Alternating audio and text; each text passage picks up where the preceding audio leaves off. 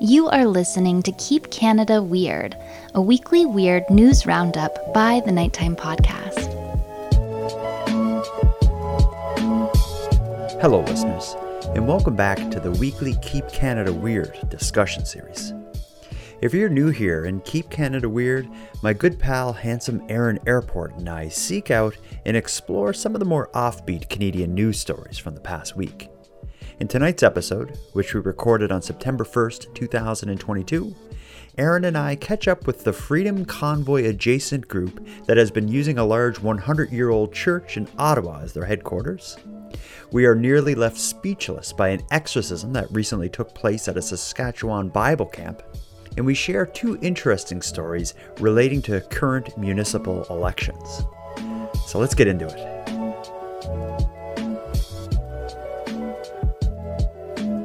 Handsome Aaron Airport. You've been complaining that it's hot. What is the problem here? Uh, the heat. Mm-hmm. That is the problem. You're going to be missing it soon. It's September 1st, and you know when the calendar changes from August to September, you know fall starts getting real. At least in my mind. Are you not? Yeah, worried? yeah. Fall is real. Um, there's been some fallish moments in the past couple days, but yesterday and today, it's back up to you know late July temperatures. Mm, well, good. Enjoy it while we got it, right? Yeah, yeah, yeah. I don't know. I'm miserable. Yeah, me too. Uh, miserable in the fall. I'm miserable in the summer. I'm just. I actually really. Uh, shut up for a second. I actually really like the fall. I, if it was fall year round, like if I could pick any one season and have it all year be that season, I think I would pick fall. But the problem is, like, I hate the summer and I hate the winter. So fall, I get a bad vibe because you know I know winter's coming. Spring, I get a bad vibe because I know summer's coming. If I could just Mm. really stretch out in fall, I'd be a happy man. But If I, yeah, if I were to pick one season that would extend the entire year, it would be the fall. The colors, the temperature is perfect. the Halloween, the Halloween, the excitement, and in Yeah. Canada, Thanksgiving rolls around in the fall. a That's so nice. Uh, well, we got a lot to look forward to. But before we get to the things that we're looking forward to, what's new with you? What have you been up to? I don't think I've talked to you in. Two I talked to you last week. Okay, I was feeling we skipped a week. That was the week. We did skip a week uh, with this show, but you and I did uh, oh, a little guest right. appearance on, Yes. on another podcast, which is why we weren't here last week. Yes, we weren't here last week because we were, we did a guest appearance on Crawl Space for. They titled their episode "Keep Earth Weird," but I think that was wrong because all the stories that they picked were American. We're from. America. Yeah, So let's keep America weird. It's false advertising, right? Yeah, yeah. So they're looking to kind of do a similar show that, to ours, Mhm. Um, a Keep America Weird style show. And uh, so we were on to talk about it, talk about Keep Canada Weird and what we do and what we say, and you know, tell them to not do it. Don't copy us. Yeah, but to they they wouldn't listen. They're doing it. They're doing it anyway, in spite of, of of our you know very uh, aggressive recommendations to them. Um, so yeah, so we haven't been away from each other for a while. But is anything going on? Like, did anything interesting happen? Do you need to tell me about anything before I tell you what, I need what's to like? tell you about I got anything. something burning a hole. I don't need to tell you anything. Um, I'm a closed book. You don't know what goes on. do you see this? For people who are listening, uh, as opposed to watching, what I hold in my hand, like I'm a bit of a pop connoisseur. I'll be the 1st one to Mhm. admit I drink way Yeah. too much. Uh, I'm also a sucker for any kind of limited edition, new flavor, special edition. But this is just isn't any special edition. What I have in my hand here is Coca-Cola, sugar-free, limited edition flavor, and the flavor is called Dream World. Okay. Now I've been waiting ages to try this, and I've been. I've it's That's been in, sad. it's been in my fridge. I've been waiting for the right time to open it and take a sip. Um, and I'm going to do it now. But before I do it, let me tell you why I'm so excited about this. Not just because it's pop that I love, not just because it's sugar free, and not because it's a limited edition. All things I'm into. Let me read you the description of how Coca Cola is marketing this limited edition flavor, Dream World. Here's what they say about it Coca Cola Dream World makes the most fascinating parts of our imagination real. The limited edition sparkling beverage from Coca Cola Creations explores the realms of the surreal, the imaginary, and the otherworldly. Experience that familiar Coca Cola taste, but now with a surprising and unexpected flavor from a dream world. Does that sound like a description of pop? It sounds like utter nonsense and gibberish. I'm trying it right now. So, what does complete nonsense taste like? We're about to find out. Oh, oh, it tastes like it's foaming up. Not a dream world, like- but a nightmare. It tastes like Coca Cola mixed with maybe cotton candy and maybe a little bit of like fruit punch. Like I'm getting Coca Cola Really? cotton candy fruit. So it's just whatever's at the bottom of the barrel in the in the Coke factory, whatever's kind of it's the hot dog of, of sodas. Oh, it's like um, it's confusing. If you Yeah, it's just whatever fall offs, you know, falls off the factory floor, and then they just dump it into one container. It's like let's call it Dream World. and even the And logo, people like Jordan will buy it. even the logo, like the artwork on the bottle, is kind of like this trippy thing. It's like there's like a window, and the Coca Cola symbol is kind of like floating through the window, as are these other kind of abstract shapes. Like someone at Coke was really going out on a limb with this. Uh, I like it. I'm here for it. I'm. I, I like a new weird flavor. Yeah, yeah. It sounds so dumb. Mhm. uh, well, let's get into it here. We're not here for pop. I'm drinking reviews. wine, in case you're wondering. You never asked me about my drink. Yeah, how do you? And you drink white wine. That's um. Well, I, I used to predominantly only drink red wine, but then this summer I've been getting into the white. It's very refreshing. Well, I think it Really is like a it. summery drink, right? Like you would drink white. Yeah, wine. well, you, white wine is chilled, so Okay. you know it, there's that aspect of it. Whereas red wine is room temperature or whatever. Okay. Well, good. Mm-hmm. I'm, a, I'm glad you got a drink there. Well, let, let's get into this. We have our drinks. We're all set up, ready to rock. It is now time to keep Canada weird. Um, and we got a, a plethora of strange stories here uh, from Oh. all sides of the of the food court. I guess is how we'll put it. We have Where, an where we usually hang out. yeah, we have an exorcism in Saskatchewan. We have uh, some updates about. I, th- I kind of call them the Freedom Convoy Church, but really what we're talking about is the church in Ottawa that was taken on by a quote unquote like community oriented group called the United Peoples of Canada. We uh, they're in a lot of trouble and there's some strange stuff going on there, not uh, not unexpectedly. We'll catch up with them, and then we have two sort of political stories, political in terms of uh, them both involving municipal elections. A politician of some kind. Yeah. Uh, so, Yeah. so we got some cool stuff. Before we get into these stories, and in a moment we'll negotiate which story we start with. I got two listener voice memos to share. Um, the first one, I'm a little bit worried about this because it, it's making me Oh, no. question the impact we have on Canadian tourism. And not an impact in terms of people not coming to Canada, but I hope we're not impacting people who come to Canada from abroad, impacting their decisions on what they're going to do. So, uh, okay. I haven't heard any of these so folks, so now, uh, I say two voice memos. One's a voice memo. One's an email that I'm going to an read. But email, the yeah. voice memo is uh, is Zoe, who came to Canada, uh, eh, and I think she wants to kind of try out some of the things we've talked about. Listen to this. Mhm. Oh, well, we'll see. Hi, Jordan. This is Zoe from Germany. My husband and I are currently in Canada traveling with an RV, and it's our first time in Canada, and we've enjoyed it so far. And also, first time uh, visiting Tim Hortons today. And um, we are doing this because we think uh, we should be visiting Tim Hortons when in Canada. My uh, professor in when I was studying abroad always talked about Tim Hortons, and also you in your podcast frequently mentioned Tim Hortons. So I thought that we should give it a try ourselves. But I'm also a little bit scared since um, you said that it's quite awful. But um, yeah, we'll just see for ourselves. And also, what happened on the way here to the Tim Hortons is that my husband pulled into the um, restricted area of a police parking lot. So that reminded me of the Peterborough incident, which made me then laugh, of course. So, um, yeah, so thank you for your podcast. I really enjoy it. And have a good day. Bye bye. So my problem with that is Zoe teases us. She's like, "We're in Yeah, Canada." we don't we don't get the the end result. so what like, did where's the punchline? Yeah. Did, what does she think of the coffee? Yeah. So she starts here. I know what she thinks of it. She's like, this is garbage. Well, you'd think she would have sent me a follow up voice memo. I wonder if she tried the coffee, loved the coffee, and is just like, this guy doesn't know what he's talking about. He hate he hates Canada. He hates you know freedom, all these sorts of things. Which we do. Zoe, if you're listening, I compel you and your husband to send us another voice memo giving us your thoughts on what it was like in Canada, but more importantly, we're interested in what you thought of Tim Hortons. Yeah, please. We really want to know your honest, unfiltered opinion of the coffee.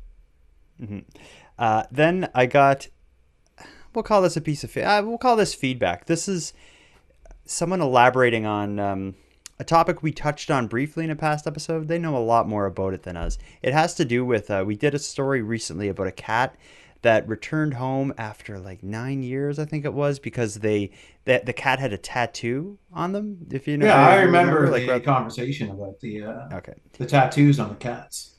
So here's what they say. Hey, I just listened to the episode of Keep Canada Weird with the reunited with the reunition reuniting of people with their cat. Both you and Aaron mentioned you hadn't heard of the tattoos on cats. It's actually fairly common. Usually owners get the option when the pet gets neutered or spayed. The vet or the vet tech will take a tattoo gun and put a tattooed number in the ear. And that specific tattooed number is for the pet and that pet only. If you adopt, usually the rescue or the adoption center will already have the tattoo done, or at least they should have recommended it. So I didn't know that. I don't think I've ever noticed like a numbered a number tattooed on a cat. I think I'd be scared of that cat. What, what do Yeah, I would think that would be very uh, dehumanizing to have a, a number kind of tattooed on it you. Unless it's really small. Yeah, that's more appropriate. I don't know. I mean, if it's you know, it is what it is. It's it's to help the cats when they're lost. So sure, It's important. yeah, Um, I I I support it. Well, we're caught up with feedback, listener voice memos. Let's get to it. Aaron, we I've explained the stories. Where do we start this? Do you want to get political? Do you want to get spiritual? Are we ever going to talk about the pizza at Tim Hortons on this show? Holy crap, how did I forget about that? I was surprised it wasn't in the list of stories this week. We just got to get into it right now then. I've even called out to listeners um, in Ontario specifically, hoping that they would be willing to go to Tim Hortons and buy one for us. But I don't think this needs much of a setup. Tim Hortons is at it again. Do you, you want to tell us? Do you know what's going on? Can you explain? Well. I heard that they're they're testing Mm-hmm. in certain uh, stores. You know, I, I don't know exactly where. it's only in Ontario. It's only in Ontario. Mhm. And it's a new product line from Tim Hortons. This is what they're good at is pumping out the new products and it's pizza. Yeah. And a lot of people I saw on social media were directly reminiscing about McDonald's pizza. Yeah. And, and I'm sure that's why Tim Hortons is doing it. It's because like the the nostalgia that's connected to McDonald's. There's a lot of positive memories about the McDonald's pizza. Everybody remembers it very fondly. Mhm. So Ti- I think Tim's is just kind of jumping on that. But yeah, they they are doing a kind of a, a test run of um, Mhm. of I think they have two or three different flavors that are on the go across Ontario. Not not all restaurants in Ontario, but uh, in, in a bunch of them, and only in Ontario. I've watched a few reviews on YouTube and read a couple articles about them. And honestly, I've I've seen some kind of positive reviews. People are saying, Mhm. given what it is, it's not that bad. But uh, We'll, we'll see if it ever makes its way to Nova Scotia. I'd love to try it. Again, I put Yeah. I put a post on Twitter and Facebook saying anyone in Ontario, like I'll pay for you to have a pizza and get you coffees and stuff if you'll just try one and tell me about it. Nobody took me up on it, or the people who did say I would do it, they weren't able to find a Tim Hortons in their area that had it. Yeah, yeah. Then our buddy Randy Stonewall, who's been on the show multiple times, he was in Ontario, and I asked him to go looking for it, and he said no. No dice. Simply yeah. no, I'm not going to Yeah. do that. I'm too busy. I, I've got bigger fish to fry than to go and, and play some game with Tim Hortons with you. Yeah. So Yeah, that's fair. I respect that. yeah, but you know, if, if it comes to Nova Scotia, you know, we're both going to try it, and we're going to talk about it a bunch. Oh, we're gonna have another uh, video of us each trying it. Yeah, we did the Timbiebs. We I'd did ha- the Timbiebs. I'd video, happily so- do pizza. No, God, I eat pizza almost every day anyway, so Mhm. I wouldn't be going out of my way. Exactly. So what are we going to get into here? Again, we got we can get spiritual we can get political, we can get, uh, I guess, activismy.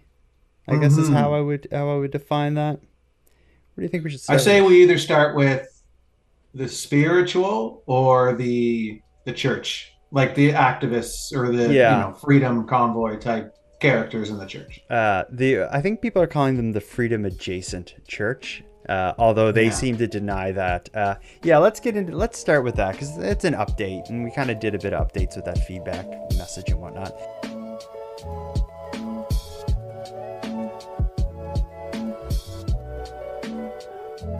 When we talked about the the church in Ottawa that is being occupied by the United People of Canada. First, a correction. When we talked last time, we were under the impression that they bought the church because yeah, that's what I thought. Too. They didn't buy the church; they've been renting it, uh, mm. and that's kind of where the trouble begins. They're about ten thousand dollars behind in their rent, according to the news reports.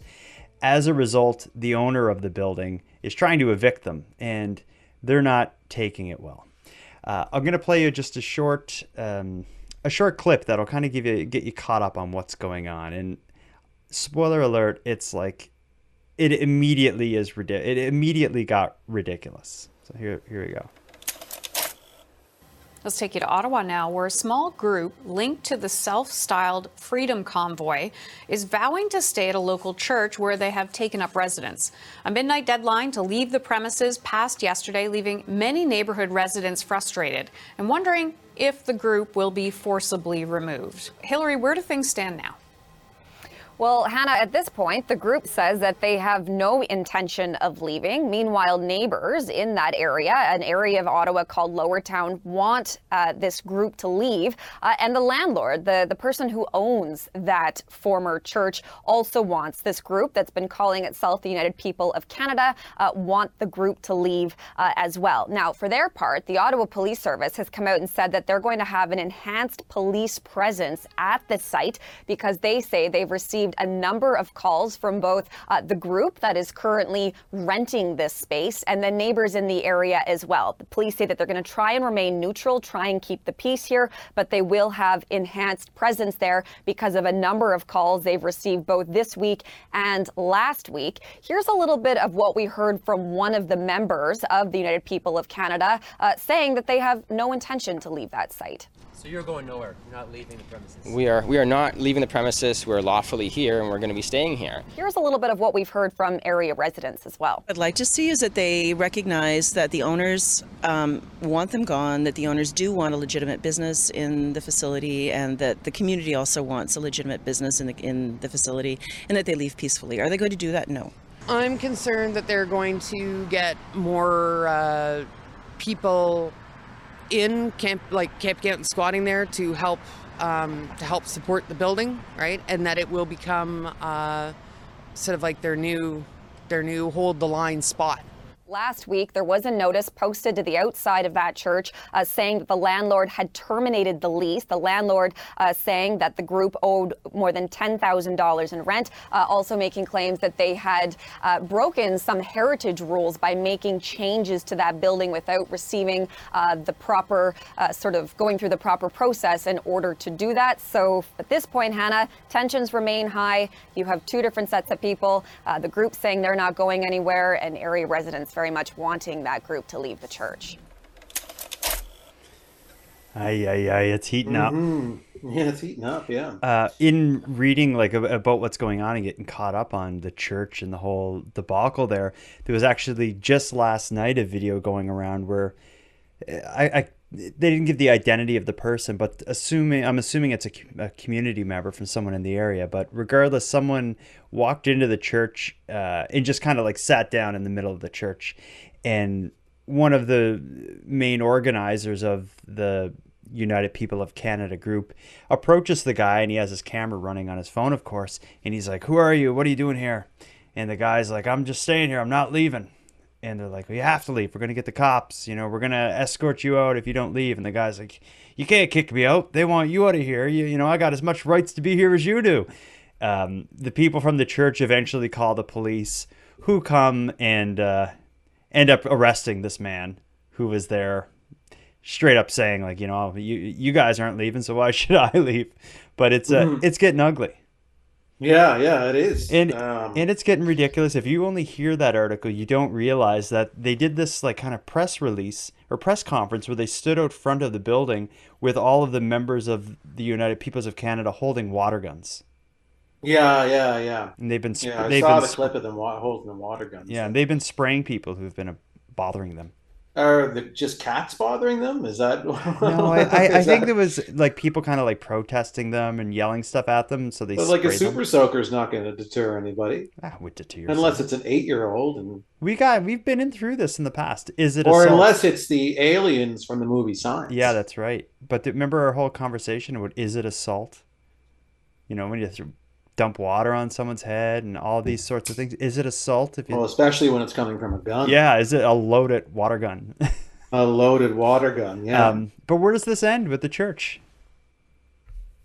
it ends with them getting thrown out. How else can it end? I just think it's. I, I don't expect it's going to get ugly, but I think uh, the the problem is this this group. It seems uh, it seems like a bit of their whole ideology is a little like it's kind of has this like legal undertones and stuff. I imagine they would be nightmares to evict from a large church.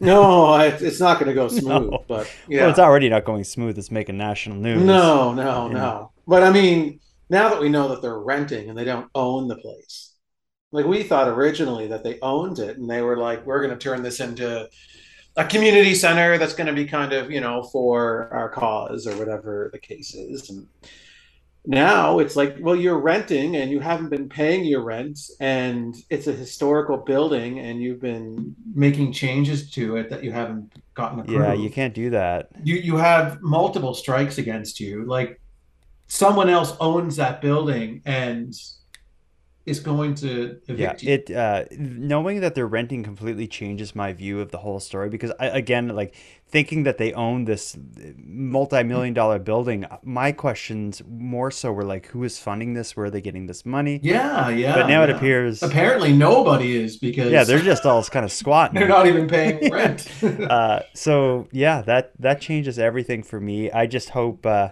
I feel bad for people in that area th- to have to deal with something like that. Ah, it's just a giant nuisance. Like, I mean, I don't know. I still can't get over the water guns and the capes. like, what are they doing? Yeah, it's um because it, it- again uh, the whole idea initially when we talked about it, Like, didn't the guy have a scepter yeah, or he had a, like a tinfoil? tinfoil or- scepter in like a fake crown and stuff. But when People really are losing it yeah, they certainly are. But when we talked before, we thought they had all this money and they came across as really like organized. organized and and and and it's like oh wow the freedom convoy is like setting up you know almost like embassies Yeah, now and that's the- and, are really organizing but it's like wait a second these are just squatters in with capes and water yeah, and they just kind of trolled everybody for a couple cycles of the news when they were interviewed the first few times. But now it's like, no, they're completely wild. So oh yeah no it's as wild as it get they're feral Um, well, I guess that's the update for the church, but uh, for the embassy, I've, I've been calling it like the Com- Freedom Convoy Church, but well, I, i'm calling it just a church now yeah, Uh, it's, It's- not an embassy. It's not anything but a church that that some you know interesting folks are that's a squatting good in. way to put it. But I, I don't think this is the last that we're going to hear about them on this show. I'm sure there's there's more around the corner. These people aren't just going to tomorrow. Uh, Oh, there'll be updates. There'll be updates to this story. Um, well, let's get into the next thing. Let's get spiritual. What do you think? Yeah, I'm ready for my soul to be cleansed. Oh, I actually have some demons in me, so let's. or let's have you been having story. seizures? That's I guess that's the big question. Well, isn't it the same thing? In Saskatchewan, depending on which Bible camp you go to, uh, the, a specific Bible camp, it seems to be the same thing. Now, um, first of all, my thoughts on let's do because this is going to be a story about exorcism and exorcists and all that sort of thing. Um, whenever I hear a story like this, I immediately think of the movie The Exorcist. I'm assuming you've seen it. Yes, I've Do you seen love it as much as I do?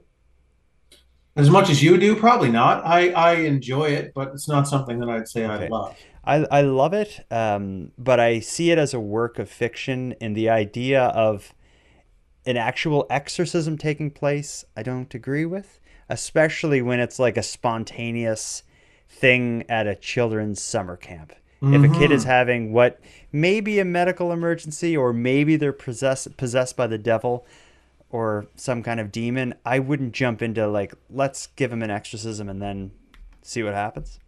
Uh, No, no, I would have taken a much different yeah, approach. But everybody approaches things in different ways, and I guess that's what this story's about. So let's uh, let's hear what happened here.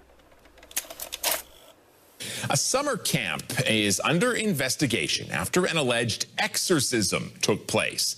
In the middle of July, a mother CTV News spoke to says she received a call from her son in distress after he saw a kid collapse with blood coming from his face.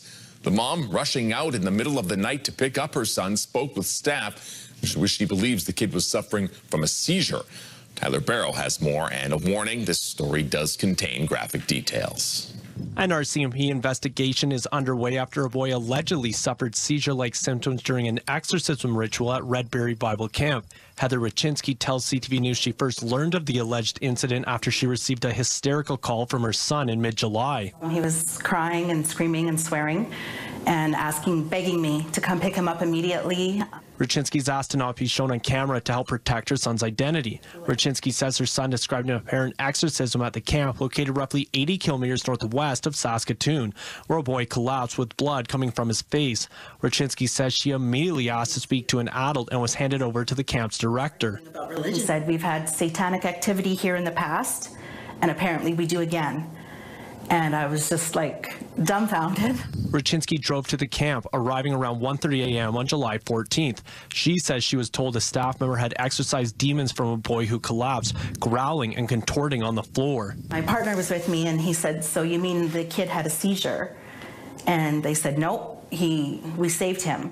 She says she was told there was no medical follow-up on the boy. Rachinsky left immediately with her son. She says five others ended up leaving as a result of the incident, but says the boy who the exorcism was performed on remained at the camp. CTV News has not heard back from the camp following multiple requests for comment. The staff member who allegedly performed the ritual, Carlos Dirksen, who CTV News also made a request to speak with but never heard back from, appears to address the incident in a YouTube video.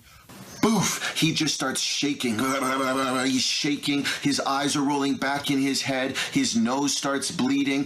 Dirksen later going on to say he was let go from the camp following the incident. The Saskatchewan Camps Association says it was saddened to learn of the alleged events. We are reminded of the importance of due diligence when it comes to providing safe camp environments and who is entrusted to provide that care. Redberry Bible Camp's accreditation is currently under review as a result of these events. As for Rachinsky, she says her son is traumatized by the situation and doesn't believe he'll ever go back to another camp. Holy moly, that, that story gets right into it, right? Oh yeah. Can you believe that this happens today at a Bible camp in Canada? In Canada, uh, yeah, I don't know. You know, I, I do believe it because, man, they're still out there. Who is out there? Just Yeah. the the demons or the wild people? Yeah, yeah. Depending on what you consider demons, I guess. I don't know. Like, just like, I don't know. You think society is going forward sometimes, but then you realize, oh God, we're not. Not all of us. Some of us are trying to. I, I say this a lot, but it's like the, I've been brought up by X Files, but specifically Fox Mulder, to let me know that the government Mhm. knows about aliens and they're not telling us because society can't handle it. Uh, as a Mhm. teenager, I often kind of doubted that. I'm like, no, the government. Like, why would the government keep it from us? We could handle it. After seeing, you know, the No last, like, as an No. adult looking at the world through this lens, it's Mhm. like, no, of course not. Like, humans shouldn't. I don't know if we should know anything at this point. There's still such a, a big enough percentage of us out there that are incapable of processing anything like, you know, life outside of this planet. I mean, Seizures. Seizures, just regular medical conditions where an ambulance, what what 911 is, you know, like Um, listen to this. I, I don't know if you found if you stumbled upon this, but one of the kids at the camp spoke to CBC and explained. Yeah, I saw yeah, he, he yeah. explains what actually went down. He was in the room during the exorcism, and yeah, it, it, it is as crazy as it sounds. Check this out. Started he got him to stand up um, after asking him a couple of questions because he, the boy said he was seeing faces. And after he did that he put one hand on his shoulder and one hand on his chest and started um, speaking in tongues. He also had a jar of water that he would kind of like he would dab a little bit on his fingers and then he um, put a cross on the kid's forehead. And then he started speaking in tongues. And then he would start saying things like filthy spirit leave this vessel and in the name of jesus get out of this boy. Um, and all well um, he would kind of switch back and forth from speaking in tongues to commanding the demons to leave. And it was a ba- it was basically a back and forth between that and sometimes he would ask um, the kid questions like do you know who I am or can you say Jesus is Lord? Uh, and that was basically all he was doing during it. Right before it started, the kid who was getting the exorcism was in a different cabin. So right right before it started to get really really intense, um, our Carlos told our other cabin leader to go get the cabin leader for the boy. And when he came, he brought uh, one of the cabin leaders and the camp director. And at some point, the camp director said we should all leave. And I think two kids stayed a little bit later, but came back came with us in a short amount of time. So hearing it said like that paints a pretty bizarre picture. When people start speaking Yeah. in tongues and putting water on kids' foreheads uh, in the middle of the night in a cabin in the woods, like weird stuff's going down. Oh, just it's I, I, there's no words to really describe this situation. Like when you see like you, you see this kid, you know, who was attending the camp, recalling the incident, and you can tell that his perspective of it is just like these are the adults that are supposed to be watching Mhm. over us while we're at the camp and they're doing this stuff like they're doing exorcisms on someone who's taking a seizure like what this doesn't make any sense to this kid Mhm. you know so wh- why is this why is it so upside down How is it allowed? Yeah, and I guess uh, you should. Well, we'll get. Here's another topic. I guess within this is I was about to say like, how does this happen? And maybe the- it all seems to kind of focus on that one guy, that the like kind of the leader Carlos, Mhm. who has kind of a complicated background and he seems to be the one who's taking the fall because he has now lost his job at this bible camp. And it seemed that he was the one who jumped into you know something's going on with this person who may be taking a seizure. Let's do an exorcism. And he took the lead on it and performed the exorcism. Uh, but it isn't just him. No it's not. It's the owner as here's a, well. a short interview with the owner who's uh, he just kind of doubles down on it all and and it now makes me question like this Carlos guy lost the lost his job but the owner seems to be kind of the camp needs to be shut Yeah, down here's- that's the only way to handle this. here's this what the owner has to say he was praying that Jesus would, would free this boy, yeah, or help this boy. Because we are of faith and we're Bible camp and we, we believe in the power of Jesus and we are, are believe in, in that there's evil in the world and uh, can affect people in severe ways sometimes. And so this cabin leader has experience with uh, with the powers of darkness. In fact, he was involved in dark things for quite a while, and then has since changed his life and has been a strong cabin leader for us. So he was probably the best person to be in the room at that point, and it was not really something that once it began that could could be stopped. so hearing that makes me less kind of upset with Carlos. This owner is the guy that I'm pointing the finger at. He's like, this camp leader had uh, experiences with the power of darkness, and you know he was the best person mm-hmm. to be in the room. So it just makes me like this. Th- I would yeah. bet my life this isn't the only insane thing that happened at that summer camp. Oh no! if if the cabin walls could talk at that place, I'm sure I'm sure the real demons would come out. Yeah, let's make this a call out though for anyone who's ever attended this Bible camp. I would love to hear from you because I have a feeling every person who went there that's of sound mind will have uh, a story that they come home with about something interesting that happened. Yeah, and again, you know, like there's nothing.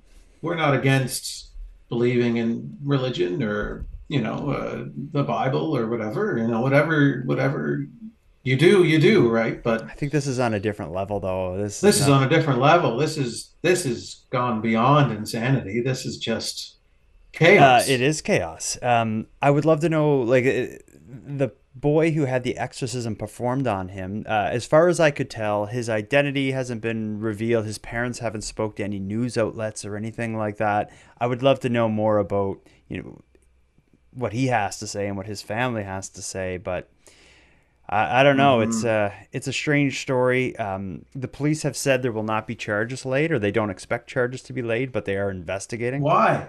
Why? Like, well, I, I, was thinking about that. What would the charges be? I guess like kind of like a negligence. negligence like well, I'm sure there's uh, I'm sure there's a, a list that you could draw a mile long of of charges you could mm-hmm. you could pin on this yeah. thing. But just complete incompetence. Like, yeah, I don't know, like fines. There's got to be fines of some mm-hmm. kind. Like, there's got to be something they can do. Like, and not just be like, oh, we're looking into it, but you know, the executive director is also a complete nutcase too. So we're just going to let this one mm-hmm. slide. Mm-hmm. But what if, like, could, could you make a case to say that this Carlos guy didn't believe he was doing the right thing at that time? I don't know. I don't know. Where do we draw yeah, the line? But I just think if you were to have him, I'm sure everybody knows that. I, I don't care how religious you are. Everybody should know to call an ambulance. Yeah, seriously. Yeah, I agree. Like a, a, a reasonable. There's no excuse. Yeah, like an average like, person, reasonable. And you just argue it with yourself. Well, Jesus made ambulances. Mm-hmm. Yeah, yeah. You know, Jesus gave us the power to heal ourselves through medical science. Mm. So let's call an ambulance. Uh, now that if if there were charges, it would make for an interesting court case, and that's I say that a lot when we're talking about these stories because a lot of these would make for amazing court cases. Oh my uh, god! Imagine yeah, that yeah, this one that would. moment when Carlos takes the stand and you know describes his history and the experience he has with exorcisms and why at that moment this was the right thing to do. That would be nice. And is it in front of a jury or not? You know. Yeah. Like, maybe you get enough religious people. Well, I think it's, it's beyond religious people. I think you'd have a hard time finding, you you, you know, go in any church, you're probably not going to find a group of people that'll support what happened there. No, um, no, no, I don't think so. But here we are anyway. This stuff happens. Well, let's lighten this up. The only topic that is uh, that that could lighten up a, a discussion about exorcism in children is probably politics, right? Yeah.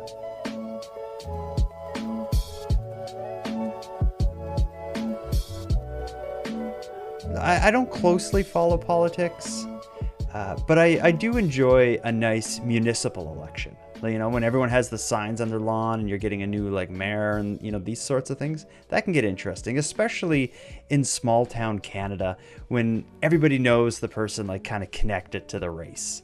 Um, I don't know mm-hmm. if there's a mm-hmm. if Nova Scotia is having a municipal election anytime soon, but I will say that I know for sure that Manitoba and Ontario have municipal elections coming up uh, in late October for, for each province. And the reason I know that is because in Manitoba as well as in Ontario, there are two really two really kind of interesting races and interesting kind of moments going on. Do you want to go kind of central Canada and Ontario, or should we start out west in Manitoba?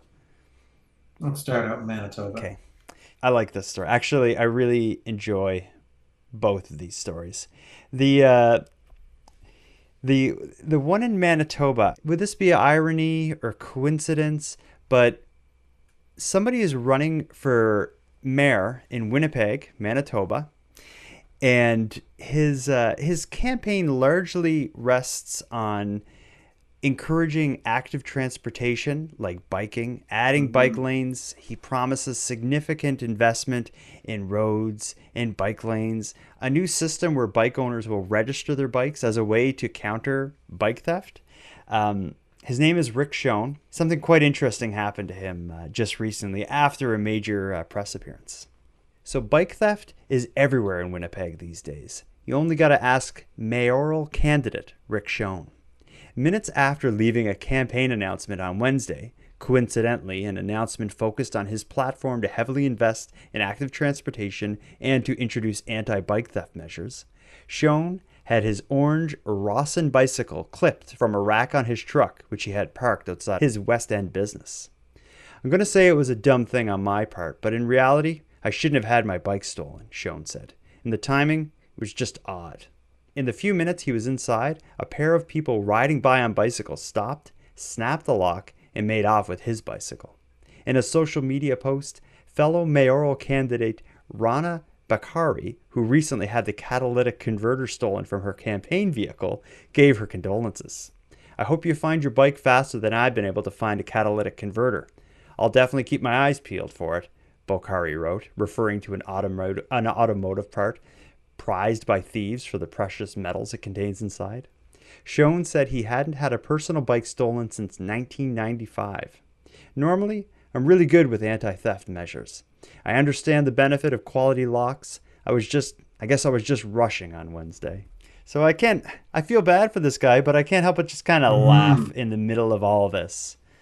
What's happening in this town? Yeah, and But why is crime so rampant? crime is is wild there. And is, is crime wild, or are they targeting the mayoral candidates? The bike. I think it's ca- both. I think it's a. I think It's systemic. you know.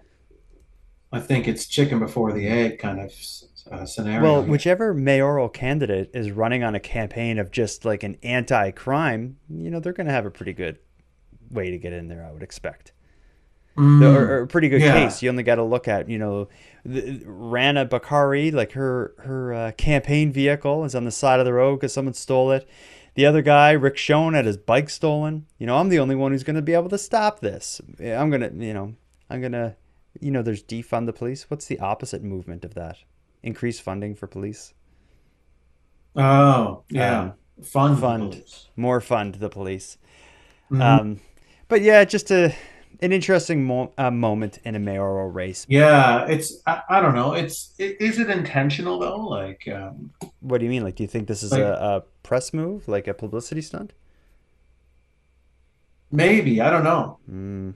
Well, it is kind of ironic, or it is kind of convenient that a part of his campaign is to introduce uh, legislation, I guess, or regulations or a bylaw that would um, prevent bicycle thefts using his uh, bicycle registration thing. Like he wants his bike he wants people to register their bikes as a way Yeah. to you know with serial numbers and all this stuff. Um, yeah, that could be interesting, but that uh, like that he could have his own interest in having his bike stolen, but I don't know. I think there could be a better a better way to demonstrate his cause like you know just have a burglar steal everybody's bikes around town and then all of a sudden people want to vote to because they're mad about bikes being stolen.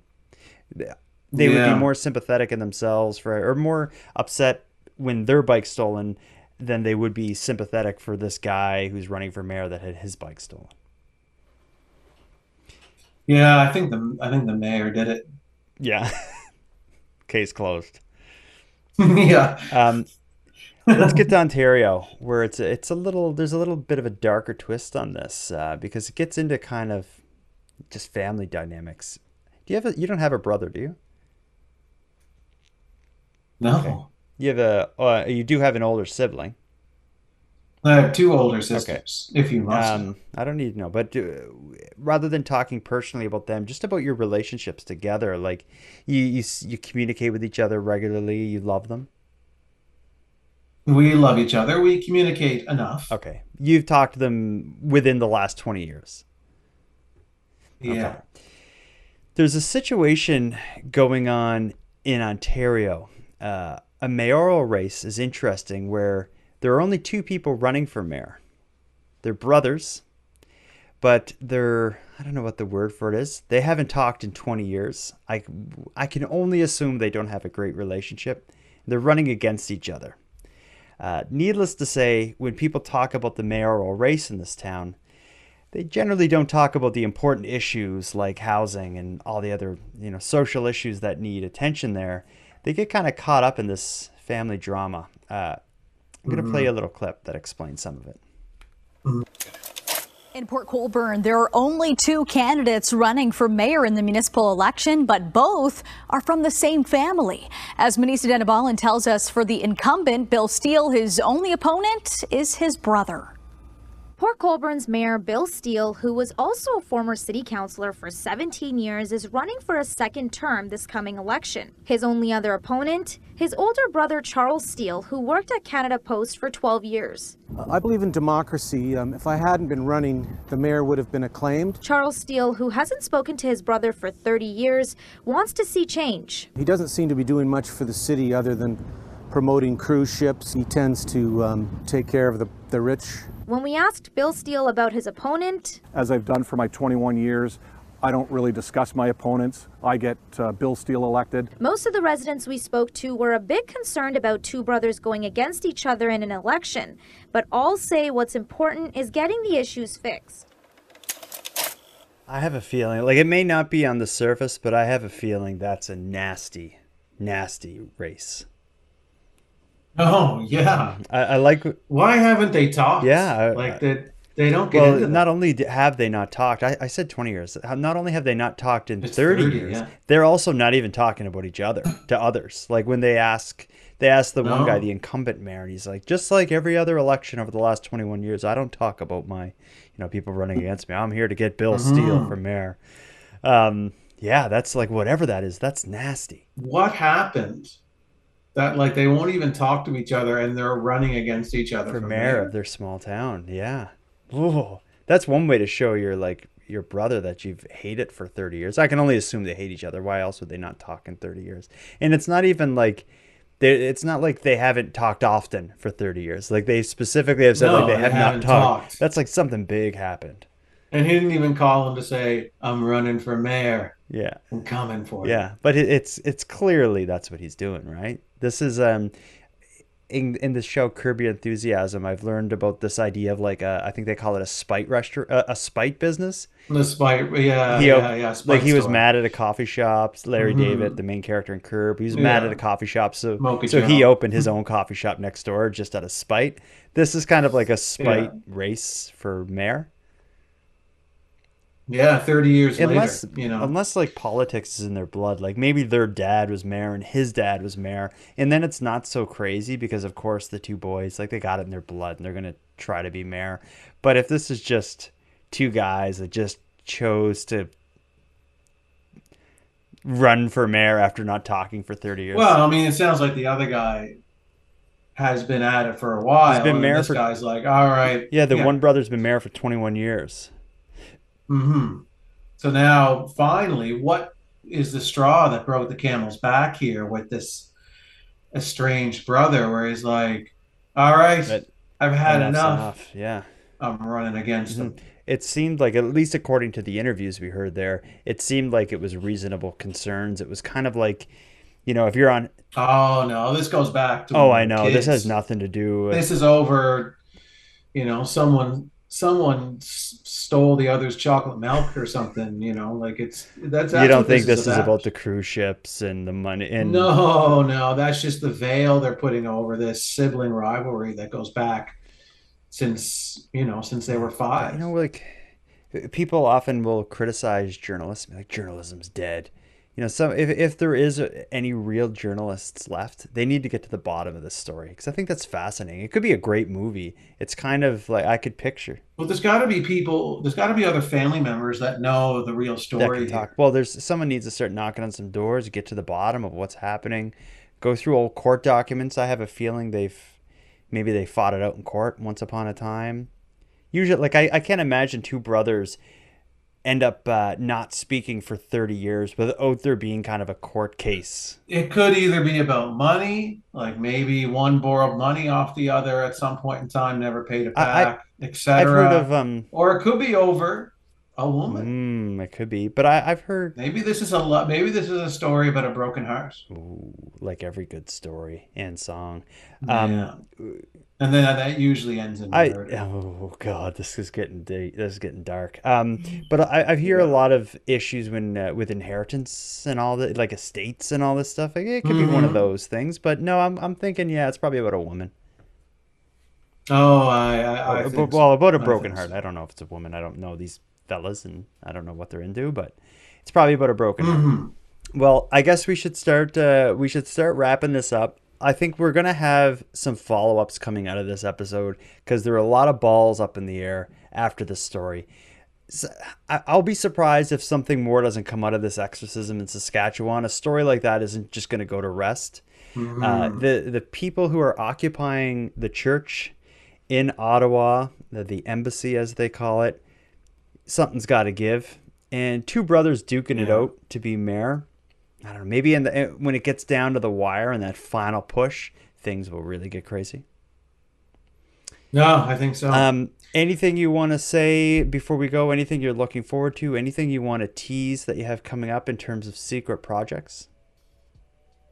I have no secrets, no, but um, and secrets are secrets. So if it's secret, I'm not going to say anything. That's that's a good point.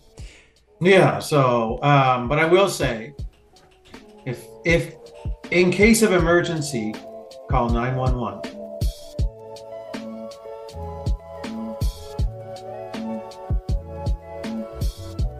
before we wrap this up, one thing we've talked about in the past is this idea that, you know, we both have issues with Tim Hortons. We both have beef with Tim Hortons. And we Mhm. often say if anyone out there listening has a Tim Hortons complaint, if they work there and they have insider secrets, we want to hear about it. Um, I've actually have a Tim Hortons complaint that hit pretty close to home. My nine-year-old son has beef with Tim Hortons, and I I Oh. offered him a uh, venue to share it. Can we? You want to listen in on this, Aaron? All right, let's So, let's hear buddy, it. So tell us what's going on.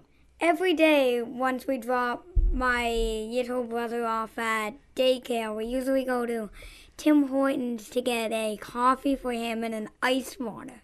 And not a bottle of water. We'll get an ice water, so it's in a coffee cup, and we pretend that we're Yeah. both having coffee. Yeah, th- that's always good. Okay. And And for and we've been doing this for years, and it's always cost not us. a year.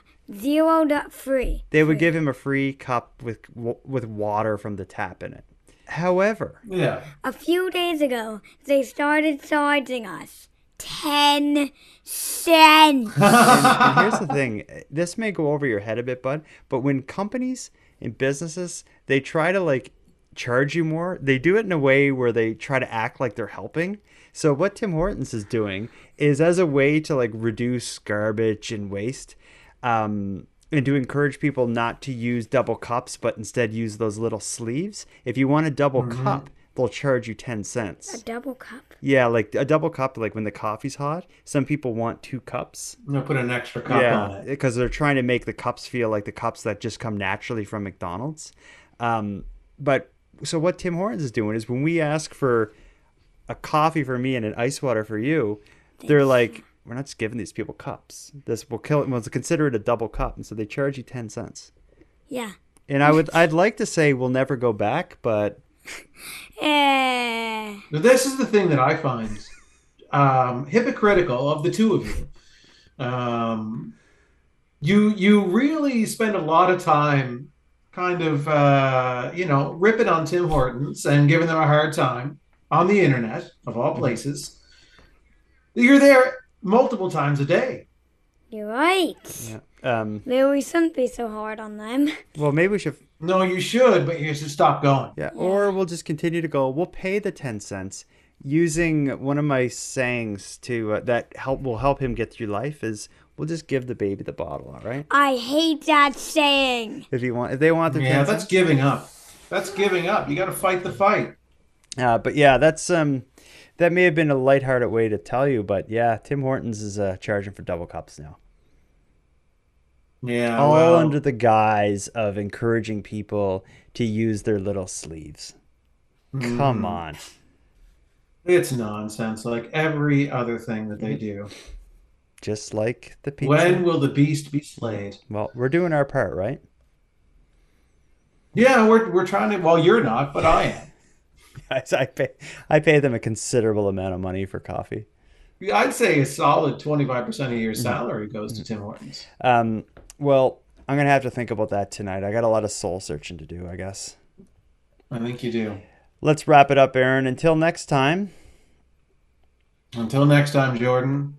don't, Don't jump into exorcism as the first option in healthcare.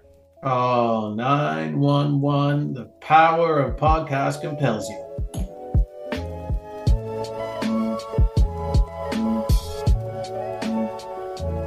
I want to thank you for joining Aaron and I in our attempt to keep Canada weird.